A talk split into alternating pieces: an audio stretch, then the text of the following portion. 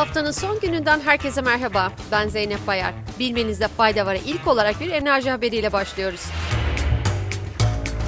Almanya hükümeti tüketici destek planını finanse etmek amacıyla temiz elektrik üreticilerinden elde edilen yüksek kazançların %90'ını vergi olarak almayı planlıyor. Bloomberg'un haberine göre hükümetin güneş, rüzgar ve nükleer için megawatt saat başına 130 euronun üzerindeki kazançları vergi alarak elde etmeyi planladığı aktarıldı.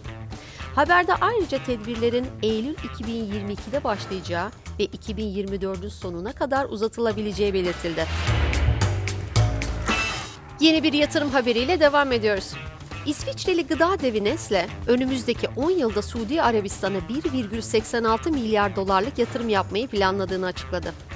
Yapılacak yatırım ile Suudi Arabistan'da 2025 yılında fabrika kurulması ve doğrudan ya da dolaylı olarak 3500 kişiye istihdam sağlanması hedefleniyor.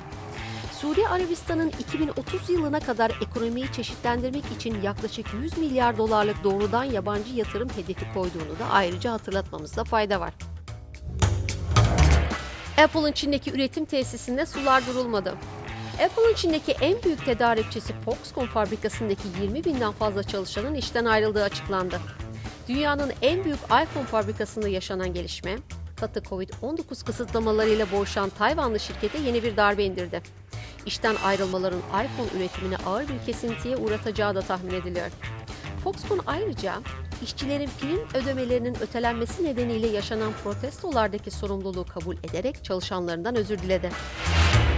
Sosyal medya platformu Twitter'ın yeni sahibi Elon Musk, askıya alınan hesaplardan yasaları çiğnememiş olanların gelecek haftadan itibaren açılacağını duyurdu.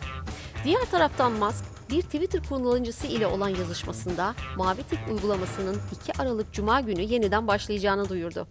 Musk ayrıca şirket hesaplarının altın renk, devletle bağlantılı olan hesapların gri ve kişisel hesapların ise mavi tike sahip olacağını açıkladı. Sırada bilim dünyasından ilginç bir haberimiz var.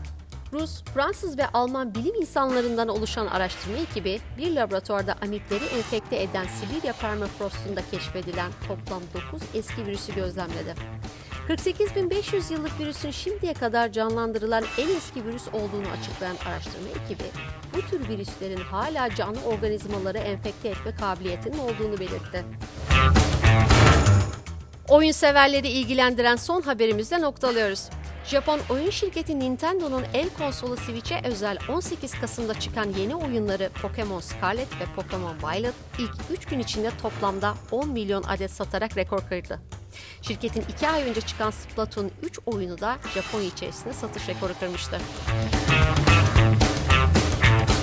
Bilmenizde fayda varın bugünkü bölümünün sonuna geldik. Haftaya tekrar görüşmek üzere. Hoşçakalın.